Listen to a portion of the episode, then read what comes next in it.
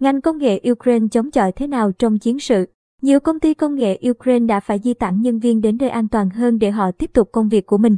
Khi căng thẳng Nga, Ukraine ngày một leo thang, các doanh nghiệp công nghệ thông tin của Nga vẫn phải tìm cách hoạt động bình thường, đáp ứng yêu cầu khách hàng và hỗ trợ đất nước.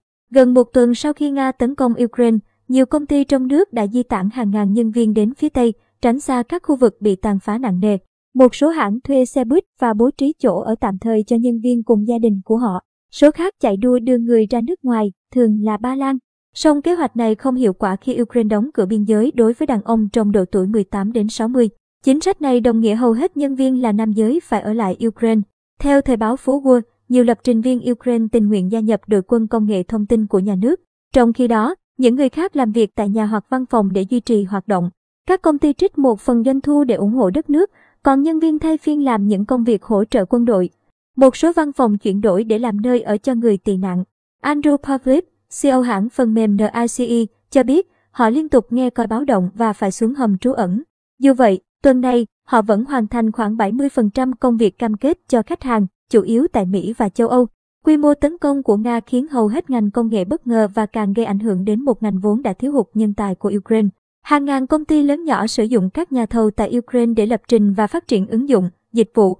Dù không phải địa chỉ gia công phần mềm lớn như Ấn Độ, Ukraine là một trong những công xưởng lớn nhất tại châu Âu. Viết với thành phố 721.000 dân là một mảnh ghép quan trọng trong bức tranh công nghệ Ukraine. Thành phố chưa hứng chịu các cuộc tấn công quyết liệt từ Nga như Kiev hay Kharkiv, nhưng đây lại là điểm trung chuyển để người tị nạn hướng đến Ba Lan, cách đó khoảng 40 dặm. Theo Stephen Veselovsky, người đứng đầu Vipvai Cluster tổ chức thương mại đại diện cho 200 công ty công nghệ có trụ sở tại đây. Hầu hết các doanh nghiệp tại VIP vẫn hoạt động. Điều quan trọng là doanh nghiệp giao thương với nước ngoài vẫn tồn tại, trả thuế và trả lương cho mọi người trong xung đột. Thật điên rồ, ông nói.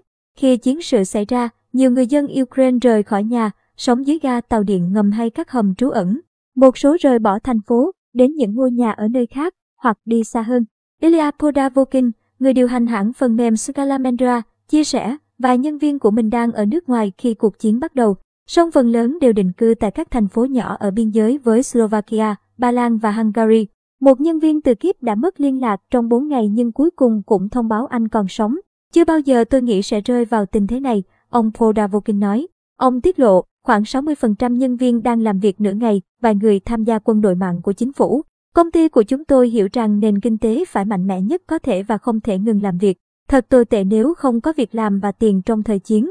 Victor Chết, CEO công ty phần mềm Sombra, nói đã chuyển các nhân viên bán hàng sang làm tình nguyện viên, còn các lập trình viên tập trung vào viết code cho khách hàng.